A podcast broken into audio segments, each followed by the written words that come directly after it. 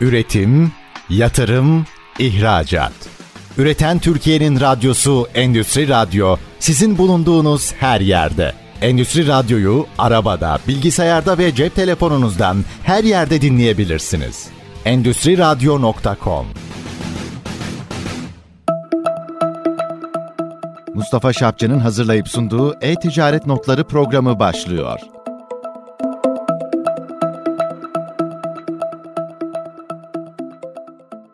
Üreten Türkiye'nin radyosu ST Endüstri Radyo'da bir e-ticaret notları programında daha beraberiz. Üreten Türkiye diyorum. Üreten Türkiye lafı aslında çok keyifli bir laf. İnsana çok büyük mutluluk veriyor. Üretmek, satmak hatta ve hatta en katmerlisi, en güzeli ihraç etmek.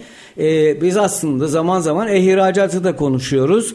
Efendim bugün konuğum Taner Kayman. Taner Bey Tahsildar AŞ'nin e, Satış ve Pazarlama Müdürü. Taner Bey hoş geldiniz. Hoş bulduk Mustafa Bey. Teşekkür ederim davetiniz için. Nasıl keyifler? Piyasalar İyiyiz. nasıl? Bir an önce onu konuşalım. Piyasa yıl sonu tabii ki. Yıl sonu itibari olması sebebiyle yeni yatırımlar var. Evet. Ee, o manada iyi. Biraz e, pandemi dönemi sonrası pandemide e-ticaret, e-ihracat anlamında çok fazla yükseliş vardı Türkiye'de. Dijitalleşme anlamında. Evet. Ee, etkisini bizler de gördük. Pandemi sonrasında piyasa bir normalleşmeye geçti. Çünkü fiziksel tarafta çoğaldı. Fakat e-ticaretin, e-ihracatın ve dijitalleşmenin önemi pandemide çok fazla öne çıktığı için hala firmalar çok fazla yatırım gerçekleştiriyorlar. Bizlerin de bu noktada işleri yoğun. Peki efendim elimde tahsildarın broşürü var. Evet. Sağ olsun Ömer Arıkan güzel bir isim icat etmiş. Tahsildar. Evet, tahsildar. Ondan sonra evet. Broşürün çok içine bakmadım. Hemen arkasını çevirdim. Arkasında yüzlerce marka var. Hı. Bu da tahsildarın başarı öyküsünün en güzel anlatıldığı yer. Çok e, uluslararası markalar var. Türk markaları var. E, ciddi bir başarı. Böyle hatta arkaya doğru giderken 3-4 sayfa daha tahsildarın referansları oluyor. İşte buraya da yazmışsınız 20 yıllık tecrübe binlerce referans proje diye. Aslında bizim konumuz e-ticaret fakat bilişimden yolu geçen herkesi burada görmek istiyoruz. Çünkü e-ticaretin bel kemiği bilişim. Şimdi hemen sorayım nedir bu tahsilat? Evet. Ne yapar? Ne iş yapar? Gidiyor bizim Anlatayım. paramızı tahsil mi ediyor? Efendim ödeme mi yapıyor? Satışa mı aracı oluyor? Evet. E, tahsildar biraz galiba Osmanlıca bir isim evet, ama evet. tam marka yerine Tahsildar oturmuş. deyince bize böyle hani tahsilata mı gideceğiz falan diye diyenler de var, arayanlar da var. Evet. Hani, ama e, tabii ki tahsildar e, son zamanlarda e-ticaret deyince sanal post altyapısı da vazgeçilmez bir ihtiyaç. E, 20 senedir biz de T-Soft olarak sanal post çözümleri geliştiriyoruz aslında. Yani e-ticaretin bir ayağı sanal post, B2B, B2C çözümleri. Fakat fintech yani finansal teknolojilerin ilerlemesi ve bankaların apilerini açmasıyla beraber e, finansal teknolojiler alanında farklı çözümler de geliştirildi. Girişimciler de buna dönük farklı ürünler ürettiler. Bunlardan birisi de tahsiller. Aslında tahsiller online tahsilat sektörüne ait bir ürün. Yani e, online tahsilat da e, firmaların bankalardan veya özel ödeme sağlayıcılardan son 2015'ten beri ödeme sağlayıcılar da sektörde çok fazla sayıda var. Bankadan veya ödeme sağlayıcılardan sanal pos alan firmalar bir arayüze ihtiyaçları var. Bu arayüzle firmalar kendi bayilerinden veya müşterilerinden online olarak kredi kartıyla tahsilat alabilmeyi sağlıyor. Tahsiller de burada kullandığımız yazılım tam manasıyla. Tabi e, Sizlere bir bankaya başvurduğunuzda e, bir değişik ifadeyle anlatayım. Bir firma olarak bankaya başvurduğunuzda size sanal pos veriyorlar. Tüm bankalar bu altyapıyı sağlıyor. Ödeme sağlayıcı da burada kullanabilirsiniz. Fakat bu bankalar ve ödeme sağlayıcılar size bir arayüz sağlamıyor. İşte biz bu noktada devreye giriyoruz. Yani sizin web sayfanızı hazırlıyoruz. Bu web sayfanızda logonuzu hazırlıyoruz. Bir e, banner var, duyurular var. Bunun dışında taksit pencereleriniz var. Taksitleri bankalarla yaptığınız taksit pencerelerini ayarlayabiliyorsunuz. Kim kullanacaksa programı bu kullanıcılara ayarlayabiliyorsunuz. Bayiden veya alt bayiden tahsilat alınacaksa direkt bayinin tanımı, alt bayinin tanımını gerçekleştirebiliyorsunuz. Dolayısıyla bu web sitesi hazırlığı bizim gibi firmalar tarafından sağlandığı için buradaki ürün ihtiyacını biz karşılıyoruz. Sektör olarak baktığınızda ise birçok farklı sektör kullanıyor programı. Yani sadece o arkada gördüğünüz referanslar evet çok fazla. E, ihtiyaç anlamında baktığınız zaman bayisi ve alt bayisi olan firmalar. Yani hangi sektör diyelim? Mesela boya firması. Siz bir üretici firmasınız. Sizin bayi olarak bayileriniz var, toptancı bayileriniz. Bir de alt bayi olarak nalburlarınız var. Nalburdan gelen bir ödeme, nalbura gelen bir kullanıcının ödemesi direkt olarak üretici olan kişinin hesabına yansıtılmış oluyor. Yani şirketler aslında kredi kartı penetrasyonuyla tahsilatlarını hızlandırmak için bu sistemi kuruyorlar. Sokaktaki vatandaştan kendi ürettiğim merkeze tahsilatı almak, hızlandırmak için bunu kuruyorlar.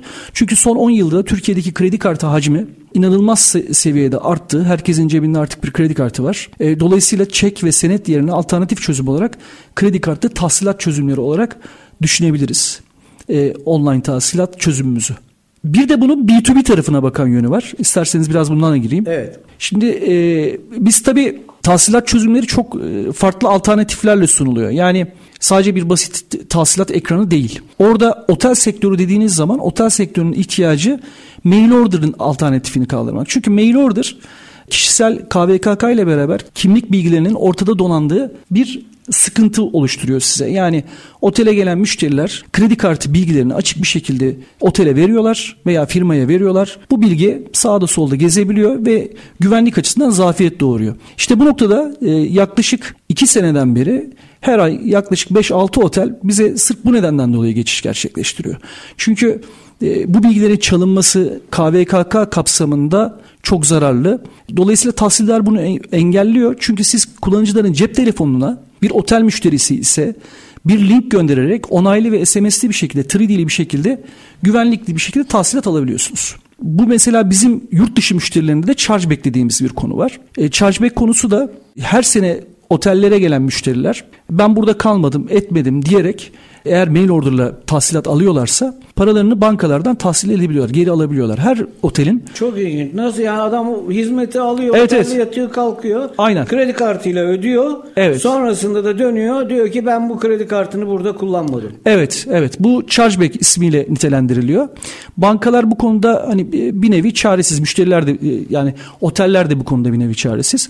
Bankaya bu itirazı yaptığınız zaman yurt dışından özellikle Türkiye'de de çok fazla duymadım böyle ama Türkiye'de 3D ile aldığımız için biz yani SMS ile bir onay aldığımız için bu konuda müşterinin itirazı çok söz konusu olmayabiliyor. Ama her otelin şöyle bilin her otelin bazılarının 15 bin dolar bazılarının 10 bin dolar bazılarının 10 bin lira bazılarının 20 bin lira her sene böyle kayıpları vardır chargeback konusundan dolayı.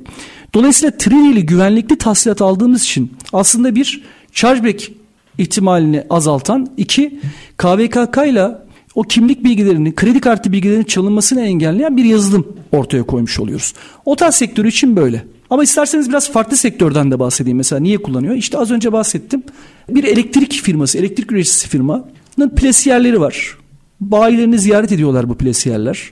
Bayilerini ziyaret ederken işte pandemi döneminde biliyorsunuz her zaman firmanın yanına gidilemedi.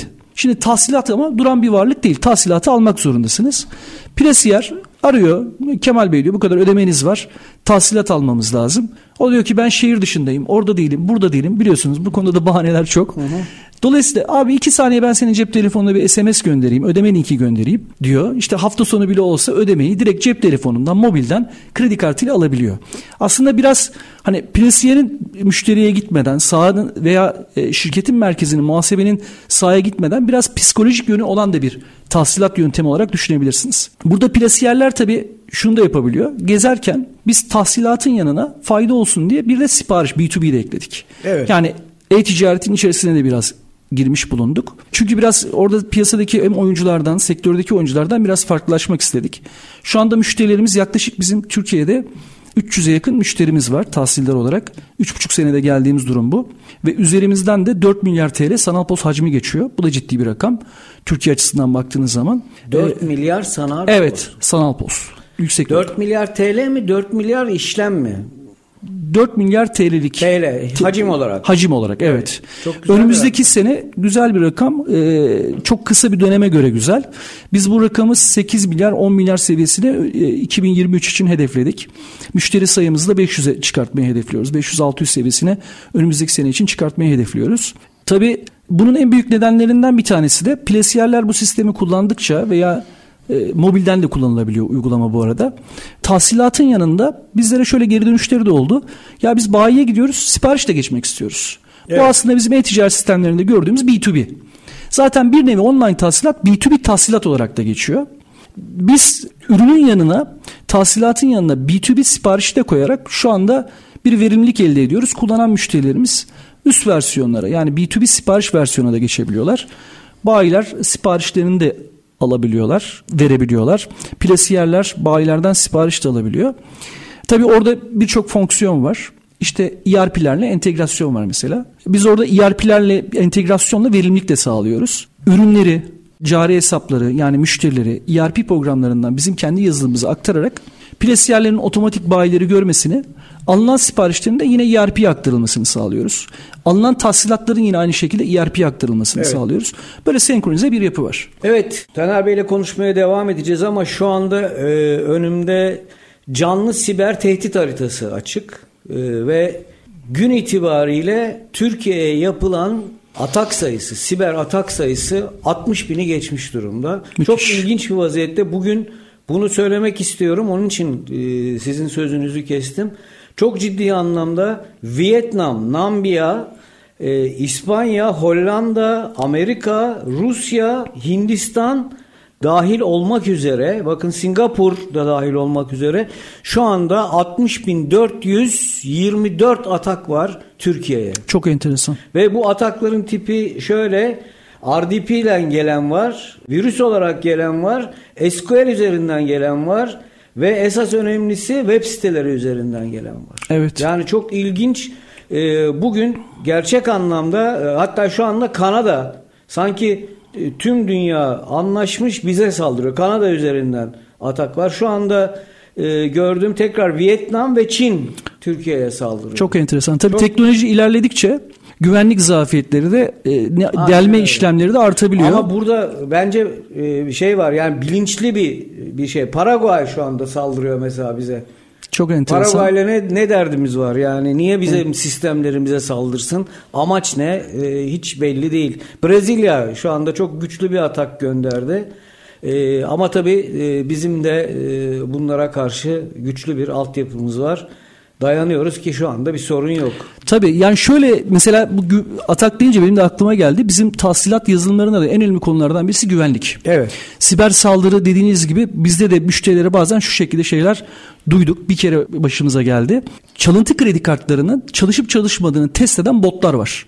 Evet. Yani bizim sistemde üyelikli veya üyeliksiz diye tahsilat alabiliyorsunuz. Üyeliksiz tahsilat dediğimiz şey üyelik olmayan. Yani açıkta üyeliksiz var. İşine girip pencereden e, tahsilatı deneyebiliyorlar. Burada zaman zaman ataklar yaparak botlarla o siteden işte kredi kartı çekimini deneme işlemini yapabiliyorlar firmalar. Fakat biz burada önlem aldık tahsiller olarak. Firmalar değil de hackerlar diyelim. Daha doğrusu düzelteyim ifadeyi. E, biz orada recapture uygulaması yapıyoruz botu yenmemesi için. Yani bir güvenlik kelimeleri çıkartıp girmesini istiyoruz. İnsan mı değil mi diye. Böyle bir kontrol mekanizmamız var. Dolayısıyla tahsilat sayfasında deneyemiyor. Bot deneyemiyor bunu. Bir de fraud işlemleri için sıklıkla alakalı parametrelerimiz var. Evet. Biz de bunu almaya çalıştık. Çünkü 2 veya 3 sene önce e, bu şekilde sektörde ataklar duyduk kendi tarafımızdan. Yani tahsilat tarafıyla ilgili söylüyorum sadece. Bitmeyecek. Açıkları hackerlar bulmaya devam edecek ama bugünkü rakamlar müthişmiş dediğiniz gibi çok fazla. Evet. Şimdi e, öte taraftan bakıyorum mesela bir anda kırmızıya dönüyor Hong Kong. Bunlar bizim ülkeye olan Evet evet. Şu anda 61 bine ulaştı mesela. Çok enteresan. Sanki bugün böyle bir şey tüm dünyada bir anlaşma var. Tayland yani e, niye böyle bir durum var ortada bilmiyorum. Ama Kendimi şöyle hissediyorum. Şu anda bombalar üstümüze yağıyormuş gibi hissediyorum. Fakat tabi siber atak böyle bir şey değil. Siz de biliyorsunuz. Belki evet. dışarı çıktığımız zaman cep telefonumuz çalışmayacak. Ya da evdeki şofben kombi falan filan farklı reaksiyonlar gösterecek. Evet e, Taner Bey ilk bölümün sonuna e, geldik. E, sağ olun. E-Ticaret Notları programının birinci bölümünün sonuna geldik. Siber ataklardan bahsettik. Bu fintech teknolojilerinden bahsettik. İkinci bölümde Taner Bey ile e, farklı konulara değineceğiz. Bizden ayrılmayın lütfen. Üretim, yatırım, ihracat. Üreten Türkiye'nin radyosu Endüstri Radyo sizin bulunduğunuz her yerde. Endüstri Radyo'yu arabada, bilgisayarda ve cep telefonunuzdan her yerde dinleyebilirsiniz endüstriradyo.com Üreten Türkiye'nin radyosu ST Endüstri Radyo'da E-Ticaret Notları programının bugün ikinci bölümüne devam ediyoruz. Konuğum Taner Kayman. Taner Bey Tahsildar AŞ'nin satış ve pazarlama müdürü. Taner Bey şeyi anlatalım. Fintech nedir? Yani konuşuyoruz fintech fintech tamam söylenişi de güzel ama fintech nedir? Onu bir şey yapalım. Ama bu arada bu e, siber ataklarla ilgili bir şey söylemek istiyorum. Bugün ülkemize en çok saldırı yapan ülkeler 5 tane. Bunların başında Amerika geliyor. ikinci sırada Çin, üçüncü sırada Almanya, dördüncü sırada Hollanda, beşinci sırada Fransa. Yani bir uzak doğu ülkesi ve e, diğerleri Avrupa ülkeleri neden bize saldırırlar ben anlamadım. Hep de zengin ülkeler yani saldırmış. Hep de zengin ülkeler yani. yani de fakir ülkeler yok aralarında. Böyle e, garip bir durum. Evet, evet fintech nedir? Evet fintech aslında kısaltılmış. Terim anlamı nedir? Terim falan. anlamı finansal teknolojiler manasına geliyor. Aslında kısaca 2008 bankacılık krizinden sonra büyük bankalarla küçük teknoloji firmanın işbirliği kurarak daha çevik bir şekilde müşterilerine hizmet sağlaması için ortaya çıkartılmış bir terim gibi düşünebiliriz.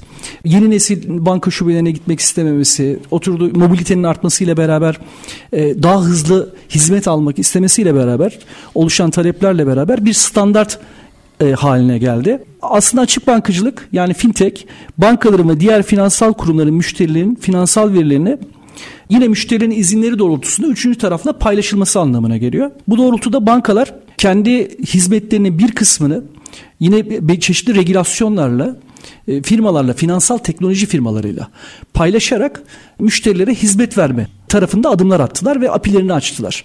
Yani önceden siz her bir işlem için bankaların şubesine gitmek zorundasınız veya internet üzerinden internet online yoluyla online yapmak zorundasınız. Fakat burada artık bu apiler kanalıyla finansal teknoloji üreten firmalar, yetkiyi alan, bu regülasyonu sağlayan firmalar kendileri bu hizmeti sağlayabilir durumda oldular. Şimdi bizim tahsiller aslında fintech sektöründen bir uygulama diye düşünebiliriz. Fakat son zamanlarda tabii bunlar standartize edildi. Avrupa Birliği tarafından PSD ve PS D2 2 dediğimiz yaklaşımlarla standartize hale getirildi. E, son zamanlarda da Merkez Bankası ve BKM'nin de devreye girmesiyle bu regülasyonlar hızlandı. 2022 yılında da bazı firmalara regüle edildi ve e, finansal teknolojiler anlamında hizmet verilmesi sağlandı. En önemli iki tane konu var burada. Bir tanesi açık bankacılık kapsamında verilen apilerle beraber yani sektörün geldiği noktayı anlatmak isterim. Bir tanesi yazılımsal anlamda e, hesap bilgilerinin yani bankaların, şirketlerin, kurumsal firmaların hesap bilgilerinin aynı ekran üzerinden görüntülenebilmesi. Açık bankacılıkta verilen bir hizmetlerden, verilen apilerden bir tanesi bu. Regülasyon sağlayan firmalar bu hizmetleri Merkez Bankası veya BKM'den alarak, apileri alarak kurumlara sağlıyorlar. Yani kurumların gösterilmesini sağlıyorlar. Kurumlar girerek bir ekrandan 10 bankayla çalışabiliyor olabilir kurum. Ama bir ekrandan tek ekrandan tüm banka hareketlerini göremeyi sağlıyor ve aynı zamanda arkadaki ERP'leri de atıyorlar. Mesela bunu bu çok büyük efektif bir iş aslında. Çünkü arka tarafta şöyle düşünün siz bir holdingsiniz. Her gün gelen havale, gönderilen havale, çek gibi bir işleyişiniz var ve yüzlerce, binlerce kaydınız var ve farklı farklı bankalardan var. Farklı farklı hesaplardan var. Tüm bu hesaplara girmek, tekrar muhasebe kayıtlarına bunu işlemek ne kadar bir zaman aldığını düşünün. Finansal teknoloji firması bunları aynı ekranda göstererek tek tuşla 15 dakikada bir, yarım saatte bir sizin ERP sisteminize aktarmayı sağlıyor. Bu çok büyük bir verimlilik. Yani belki çok büyük bir adam gün kurtaran bir iş gibi düşünebilirsiniz bunu. Çünkü yüzlerce kaydı olan firmalar var. Bir tanesi bu regülasyon anlamında. İkincisi de bu sene yine çok e, yayılmaya başlayacak olan bizim tahsillerin yanında EFT ve havalenin de bankaya girmeden kullanıcıların yapabiliyor olması. Yani ödeme emri oluşturabiliyor olması yine açılan apilerden bir tanesi. Biz yazılımsal anlamda e, bunu da sağlamayı düşünüyoruz. Bu da regülasyonla oturdu. Dolayısıyla kurumlar, bayiler herhangi bir bankaya girmeden EFT gönderebilecekler, havale gönderebilecekler, çok hızlı bir şekilde bunu gerçekleştirebilecekler. Çok daha minimal maliyetlerle bu olacak. E, dolayısıyla tabii... Minimal maliyetler derken yani bankada 2 lira ödüyorsak daha mı altında? Tabii, olacak? tabii bunlar olabilecek. Çünkü e, finansal teknolojiler aslında tüm konuşulan şey şu e, bankaların şube maliyetleri çok yüksek.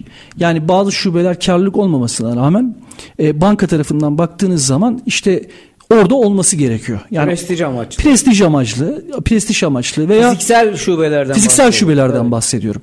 Olması gerekiyor. Hala banka kültürü olan kullanıcılar var. O, o yaş kültürü Olmazsa var. Olmaz Olmazsa olmaz. Ben Gideceğim. interneti tabii ben interneti kullanmam. insan görmeliyim diyenler var. Ama kurumlar tabii ilk adaptasyonu sağlayan firmalar. Yani bu noktada. Evet. E, firmalar e, şubeye gitmeden online yapıyorlardı zaten bu işi. Şimdi bizim tahsiller gibi ekranlardan yani arayüzlerden bayilerin de daha hızlı yapabilmesi. Yani bir bayi havale EFT'yi de tahsilatı nasıl kredi kartıyla yapıyor? Bizim arayüzümüzden yapabilir durumda olmasıyla alakalı. Yeter ki hesapta para olsun. Evet yeter ki hesapta para olsun doğru. Dolayısıyla şube sayısında gelecekte aslında bunlar finansal analizler aslında azalacağı söyleniyor. Yani bankalar bu maliyetlerden dolayı finansal teknolojiler kapsamında şube sayısını azaltacaklar. Bütün gelecek, bütün araştırma, Gartner'ın raporları bunları gösteriyor. Ee, ne kadar bir süre alır bu tahminen? Yani zaten 2015 den beri Avrupa'da e, bununla alakalı çalışmalar yani daha doğrusu 2007 yılında ödeme servisleri kanun diye bir kanun çıktı. PSD dediğimiz evet. o. Yani Payment Service Directive diye bir kanun. Düzenleme diyelim kanun demeyelim ama 2009 yılında da bu hayata geçirildi bu düzenleme. 2009 11 senedir bunun üzerine regülasyonlar geliyor. Türkiye'de hani bu regülasyonları yeni yeni 2011 2000 işte 2021 2022 bu sene çıkan regülasyonla beraber evet. yaptık. Dolayısıyla bu geçiş artık durdurulamaz. Çünkü bankalar da fintech'e yatırım yapıyorlar. Yani son zamanlarda 2000'li yıllardaki rüzgar gibi bankaların da fintech firmalara yatırım yaptığını, birleştiğini görüyoruz evet, dünyada. Evet, evet. İşte Estonya tabanlı Litvanya'da Litvanya'da özellikle bu buralarda fintech firmaları çoğalmış durumda. Türkiye'de de bununla alakalı çok fazla yatırım var, birleşmeler var. E, bankaların duyuyorum her banka kendisi büyük yatırımlar yapmaya başladı fintech alanında. Dolayısıyla bu önlenemez ama ben bir 5-10 sene içerisinde yani yeni nesilde tabii hani mobilite nesil dediğimiz artık Z kuşağını da açtık. Biz Z'yi duymuştuk ama Z de geçti artık. Z'yi de geçirdik. Z'yi de geçtik artık hangi alfaya geldik bilmiyorum ama o kuşağın elinde telefon düşmüyor. Daha mobil bir kuşak. Dolayısıyla bu mobil kuşağında isteği bitmeyecek. Yani ve bu mobil kuşakta mobilden hizmet almak isteyecek. Bu, bu tip hızlı ve açık ürünlerle hizmet almaya e, alarak büyüyecekler. Dolayısıyla bir 10 senelik bir kapsamda çok şeyin değişeceğini göreceğiz diye düşünüyorum. Yani bu sizin sisteminiz onlarca bankayı bir araya topluyor. Bunların üzerinden işlem yapmayı sağlıyor. Onun ötesinde bu işlem hem hızlı yapılıyor hem de ucuz yapılıyor. Evet. Kısaca anlatımı evet, tabii. bu işin Ucuz bu. olması şöyle şimdi e, tabii ki finansal mobil mobille bir hizmete ulaşabildiğiniz zaman tabii ki daha ucuz. Yani şubeye gideceksiniz. Şubede bir insan istihdam ediyorsunuz. Bir kirası var. Birçok şey var orada. Birçok yerden e, tasarruf sağlıyor bu evet. online teknolojiler. Evet. Kiraların da düşebileceğini tahmin ediyorum aslında. Çünkü kurumsal müesseseler özellikle bankalar e, belli noktalarda kiraların yükselmesine sebep oluyorlar. E, fiziki şubelerin çoğalması bir bakıyorsunuz 10 tane banka şubesi yan yana. O, o alanda şey kalmamış e, mağaza kalmamış dükkan kalmamış fiyatlar tavan yapmış. Belki bir ihtimal yüzde bir de olsa bir ihtimal kiraların birazcık düşmesine sebep olabilir diye düşünüyorum. Belki evet, bu, bu bir ütopya ama bakarsınız Tabii Türkiye'de yani. farklı kriterler var bununla alakalı ama hani emlak sektörü dediği zaman çok farklı kriterlere giriyor. Evet. Bizim ülkenin kiraya olan yatırımı, emlak olan yatırımı bitmiyor. Ama finansal teknoloji anlamında çok şey değiştireceği kesin. Regülasyon olduğu için çok da fırsat var. Yani regülasyon olan yerde fırsat olur teknolojide. Hı hı. Yani regülasyon yoksa aslında.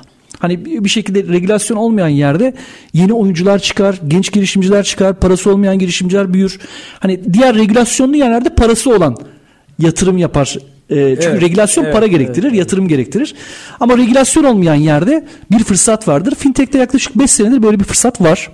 Regülasyon olmadığı zaman... Fintech iş adamları için veya e, iş dünyası için karlı bir alan mı? Yatırımcı olarak mı soruyorsunuz yoksa? Yatırımcı olarak soruyorum. Yani bu alana Elbette. yatırım yapmak karlı bir... Elbette. Yani şöyle söyleyebilirim.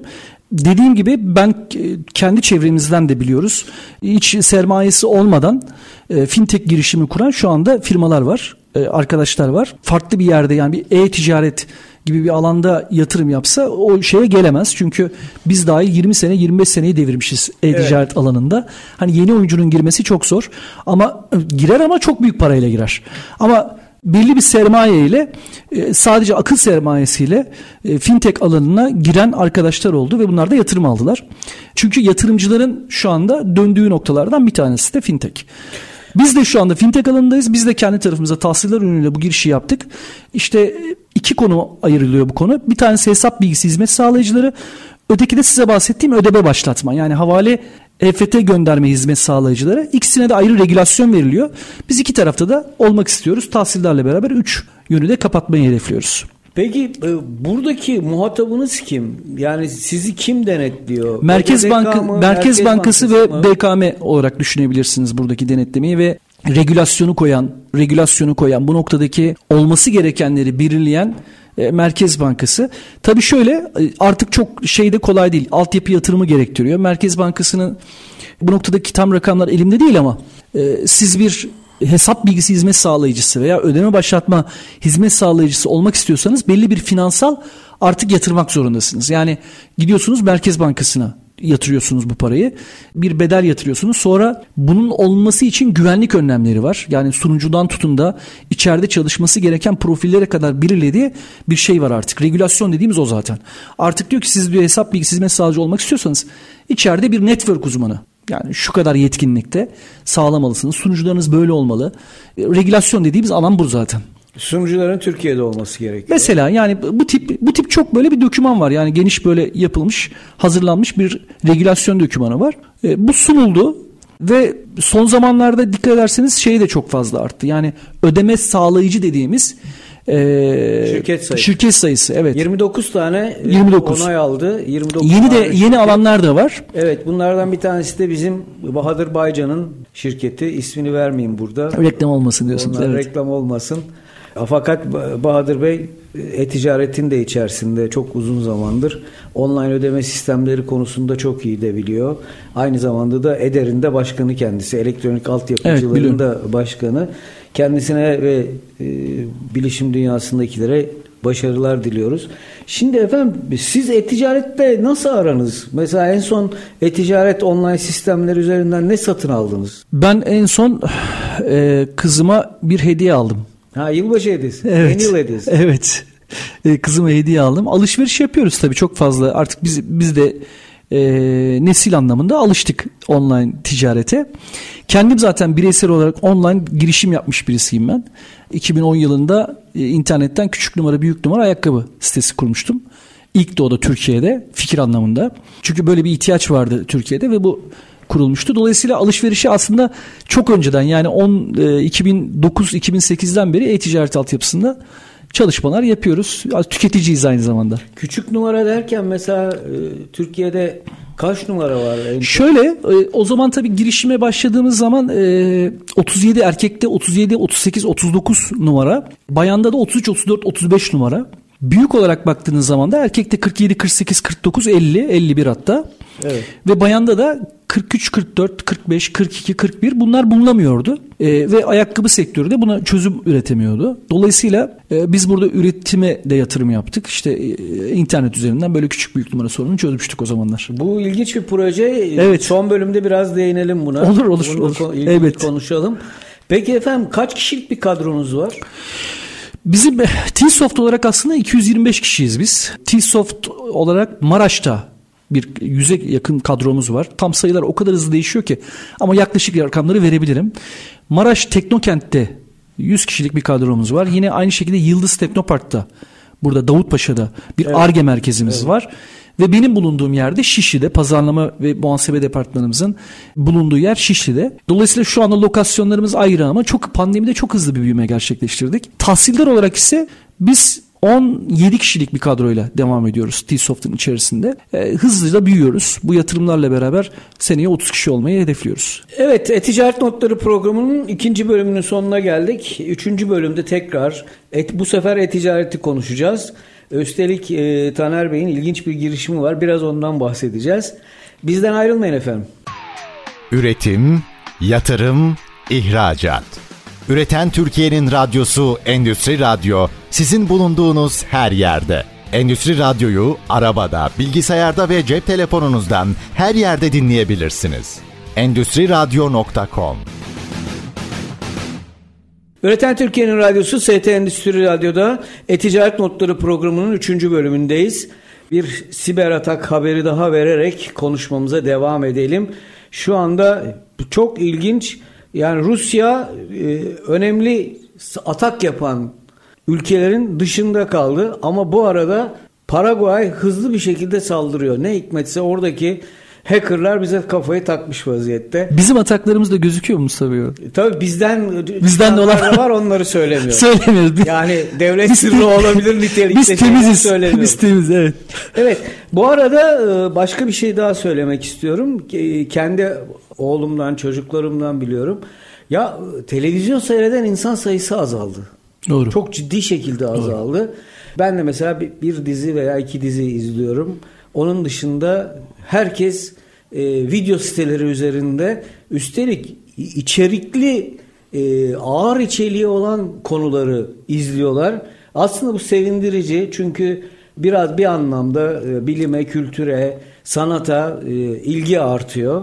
Zamanını bu şekilde değerlendirmek, evde insanın karısıyla, çocuğuyla e, bu şekilde değerlendirmek bence çok hoş şeye doğru gidiyor. Bir yöne doğru gidiyor. İçerik zenginliği var aslında. İçerik yani zenginliği var. Evet. Bill Gates'in e, hani e, Content is King diye kitabın içerisinde bir yani içerik gerçekten kral. E, içerik üretmek çok büyük değer haline geldi internetle beraber. Son 10 evet. senede projelerde ona göre oldu. İçeriği de insanın ürettiği yani direkt tüketicinin ürettiği bir duruma geldik artık. Dolayısıyla mobil anlamda baktığınız zaman işte YouTube gibi projeler, e, Facebook gibi projeler hep içeriği kişilerin ürettiği projeler. Sosyal medya dediğimiz olgu. E, o olunca da Talep de bu sefer artıyor. İşte size televizyondaki programlar yetmemeye başlıyor. İşte e, bir e, dijital kanallara baktığınız zaman son zamanlarda televizyonlar artık o dijital kanallara entegre yani işte isim vermeyelim yine bildiğiniz kanallar bunlar. İşte YouTube'a entegre, diğer evet, dijital kanallara evet. entegre.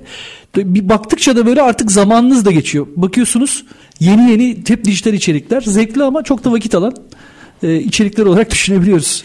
Evet bu arada bir şey daha söylemek istiyorum. Bunu övünerek, sevinerek söylüyorum. Radyoların modası geçmiyor. Kesinlikle geçmiyor. Evet. İnsanlar yolda giderken üstelik radyo dinleyicileri de lay lay lom müzikte şu bu olsun diye bakanlar değil. Özellikle belli saatlerde e, içerik yüklü programlar çok fazlasıyla ilgileniyor. Evet, e, e-ticaret dedik ama e-ticaretin geçtiği evrimlerden bir tanesi de e-ihracat oldu. Şimdi Hı. artık herkes yurt dışına bir şeyler satmaya çalışıyor. Doğru. Ee, bu konuda neler söylemek istersiniz? Bir data, bir veri var mı elinizde? Bunları paylaşmak ister misiniz bizle? Tabii bazı datalar var. Biz sunumlarda e, yani Türkiye'yi tabii Ömer Bey de karış karış geziyor. Dolayısıyla bu, bu sunumları bazen paylaşıyoruz biz tüketicilerle veya müşterilerle veya e, firmalarla. E-ticaret bir yurt içine bakan bir fonksiyonu var. Bir de dediğiniz gibi yurt dışına bakan fonksiyonu var. E, yurt içinde e-ihracat, e, e-ticaret penetrasyonu inanılmaz derecede arttı. Özellikle pazar yerleri anlamında yatırımlar evet. gelince e, büyük pazar yerlerine, büyük pazar yerleri de işi öğretti. E, büyük markalarda e-ticarete yatırım yaparak kendi markasında bir değer katmaya çalıştılar ve çok büyük transaction'lar var şu an. Çok büyük hareketler var. Hiç belki ismini duymadığınız e, müşterilerimizde çok fazla hareket olan sektörler var. Transaction dediniz onu bir Hareket, açıklar mısınız? Siparişler, yani, siparişler, hareketler. Yani karşılıklı alışverişin İngilizce adı diyelim. Evet çok fazla tabii İngilizce kullanmamız yanlış oldu ama. Yanlış değil yok terim o. Literatür, yani. Şey literatür şey. evet dilimize, dilimize yerleşmiş maalesef. Aynen öyle. Çok fazla sipariş alan müşterilerimiz var. Çok fazla hareketi olan müşterilerimiz var. E, sektörde ismi bilinmemesine rağmen. Şimdi e, tabii yurt içi olarak düşündüğünüz zaman rekabet çok fazla sayıda. Ama dünya olarak baktığınız zaman aslında Türkiye'nin gözünü dünyaya dikmesi lazım. Çünkü dünyada büyük bir ticaret hacmi var. Tabii bu bir devlet politikasıyla beraber desteklenmesi lazım. Son zamanlarda e, devlet ticaret odalarıyla beraber çok fazla bu konuda destek veriyor sektöre. Yani e-ihracat teşviklerinden tutun da fuar organizasyon teşviklerine kadar olan teşviklerimiz var. Ben şöyle bir rakam vermem gerekirse ben tabii eski bir data ama 2020-2021 yılına ait bir data. Türkiye Cumhuriyeti Ticaret Bakanlığı'ndan alınan bir data bu. 91.7 milyar TL bizim e, harcamamız olmuş. Bunun Türkiye'nin diğer ülkelerden, diğer ülkelerin Türkiye'den alımları ihracat anlamında 3.7 milyar TL sadece. Yani yurt içi harcamamız 83 milyar TL. Diğer ülkelerin Türkiye'den alımları 3.7 milyar TL. Bu tabii şu anda artmıştır bu rakam ama ne kadar az olduğunu şu dataya göre düşünebilirsiniz. Sadece size bir ihracatta ana pazar olan Amerika'nın istatistiğini vereyim. 329 milyon nüfusu var. Daha da fazla olabilir, değişmiş olabilir ama %79'u %80'i 80'i internetten alışveriş yapıyor bu ülkenin. Sadece Amerika'nın. Ve e-ticaret payı 2020 verilerinde 700 milyar dolar. 700 milyar dolar. Yani bizim yurt dışına gönderimiz 3 milyar TL. Hadi diyelim 8 milyar TL olsun. ikisine değişim. Sadece 2018 veri, 2018 verisinde 560 milyar dolar bir ihracat rakamı var Amerika'nın. Ee, Bu arada dünya e-ticaretinin ilk 10 sırası e, büyük pazar yerlerinde. Adını tabii, bile tabii, duymadığımız tabii. dev pazar yerleri evet. milyar dolarlık evet. e, iş hacimleri var. Tabii Amerika kökenli Wish mesela. Bizim evet. de entegrasyonumuz var Wish'le. Türkiye'de girdi. Hı. Damla Hanım var başında. Çok güzel işler yapıyorlar. Amerika pazarı, Kanada pazarı. Ben olayın büyüklüğü mesela Avrupa AB bölgesi olarak baktığınız zaman da 50 milyar dolar ile yine e-ihracat hacmi olarak İngiltere başı çekiyor. 40 milyar dolar ile Almanya başı çekiyor. Yine 25 milyar dolar ile Fransa başı çekiyor. Şimdi rakamların büyüklüğünü görebiliyor musunuz? Yani 3 milyar TL nere, do, milyar dolardan bahsediyorum. Aslında çok büyük bir pazar var. Yani gözünü bütün bizim üreticilerin e, yurt dışına dikmesi lazım. E-ihracata dikmesi lazım. Ama bu zaman alacak tabii ki. Yani Türkiye'de baktığınız zaman şu anda işte bizim gibi altyapı sağlayıcıları ve bizim rakiplerimiz de altyapı sağlayıcı olarak bu firmalara hizmet etmeye çalışıyoruz. E-ihracat bence Türkiye'nin milli bir e, hedefi olmalı. Yani e, şeyde e, bir 20 senelik 30 senelik bir projeksiyonla devletin ve hükümetin temsilcilerini yani birlikte organize ettiği ve so, e, yine ticari işletmelerin birlikte destek verdiği bir organizasyonda hedefler belirlenmeli. Çünkü bu çok büyük pastadan payınızı ancak böyle alabilirsiniz. Yani sadece şahsi anlamda bir şeyler yapmakta bir yere varamazsınız. Bu rakamlardan bizim çok büyük bir hacim elde etmemiz lazım. Evet geldik büyük numara küçük numara. Bu nasıl bir projeydi? yani çok ilginç çünkü evet. e, sanıyorum e, biyolojik değişimden dolayı yediklerimiz içtiklerimizden dolayı insanların size'ları değişmeye başladı. Ayak yapısı bunlardan bir tanesi. Ben ayakkabı konusunda çalışmıştım. Özellikle kadınlarda 44 numara ayakkabıyı görünce şok oldum. Ve bu arada ayak numarası küçük olan kadınların ve erkeklerin de ayakkabı bulma sorunu yaşadığını biliyorum. E, duyuyoruz sağdan soldan. Özellikle ayakkabı konusunda çalışan arkadaşlar bunlardan yakınıyorlar. Siz nasıl bir çözüm üretmiştiniz bu konuda? Şimdi o zaman yazılım şirketim vardı. Sattığım zaman e, bir fikir bulmaya çalıştık yani ne yapabiliriz diye 2009 yılında. Sonra ofiste bir iki üç aylık bir planlama yaptık ve bu konuda hakikaten bir istatistik yoktu. Çeşitli kütüphanelere gittim bulmaya. Hani hangi ayakkabı neyi kullanıyor diye. Bir arkadaşla sohbet esnasında çıkmıştı bu. E, gerçekten de internetten de araştırdığımda böyle bir şeyin karşılığının olmadığını gördüm. E, kütüphanelerde kaynak bulamadım. Yani hangi bölgede ne büyük ne küçük çok da önemsenmeyen bir kitle olarak kenarda kalmış. Yani çözüm nasıl bulunmuş?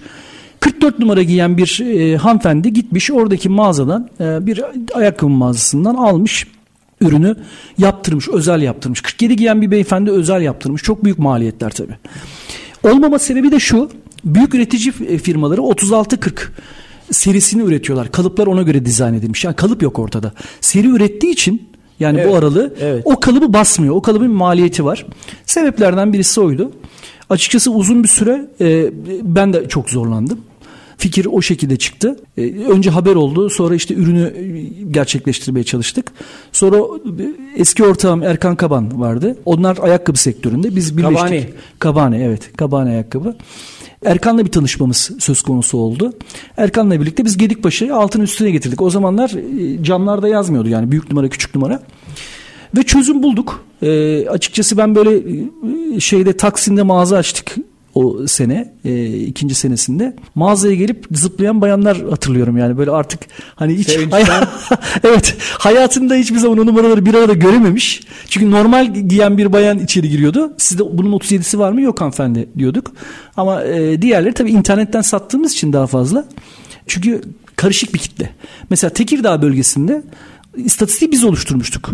Muhtemelen de hala Erkan'dadır o istatistik. Büyümüştür. Tekirdağ bölgesi 37 numara daha küçük numara ayakkabı giyen. Oradan çok fazla sipariş geliyordu. Ama büyük numara mesela Arap Hatay bayanlarda büyük numara mesela o bölgeden çok fazla sipariş geliyordu. Çok karışık hani 44 giyenle 33 giyen hanımefendiler beraber böyle alışveriş yaptı. Bir platform gibi düşünebilirsiniz. Ne kadar yayında kaldı? Hala devam ediyor. Hala devam ediyor. Ortağım devam ediyor. Ben exit ettim ortağıma. Bir yaklaşık 3 sene sonra. Evet. Ortağım onun birinci ve 12. senesi. Bahçeli evlerde bir e, hatırladığım kadarıyla dükkanı oraya taşıdı. Ve devam ediyor. Bir internet projesi olarak. internete dokunmuş bulunduk orada da. Evet e, tekrar bir dönelim ama bu arada da ya zaman yetmiyor biliyor musunuz? 12 dakika olmuş biz ikinci şeyde üçüncü bölümde başladık. Evet aslında konuşulacak ee, çok şey var. Ee, konuş ya e, bilişim zaten çok evet. geniş kapsamlı bir yer ve evet. bilişimle teknolojiyi ayırmak çok zorunlu halde. Evet. Ondan sonra yani bir bilişim bakanlığının olması konusunda biz de çok yakın zamanda 20 sivil toplum örgütünün e, başkanını e, radyomuza davet edeceğiz. Onlarla ortak bir e, çok güzel bir danışma kurulu oluşturmak istiyoruz ve bununla ilgili bir proje hazırlamak istiyoruz. Bunun da Ömer Bey de var bu işin içerisinde. E, bilişimin duayenleri olarak konuşacağımız insanlardan bir tanesi. T-Soft olarak biz e-ihracata en fazla aslında yatırım yapan firmalardan bir tanesiyiz. Yani e-ihracatla ilgili forumların ilk sponsorlarındanız. Evet. E-ihracatla alakalı Connect Prof adında bir pazar yeri entegrasyon çözümümüz de Hı. var. Ayrı bir case de yapabiliriz ama e-ihracat yapan firmalar nasıl başlayacağım ihracata nasıl başlamalıyım sorusu aslında bize gelen ilk sorulardan bir tanesi.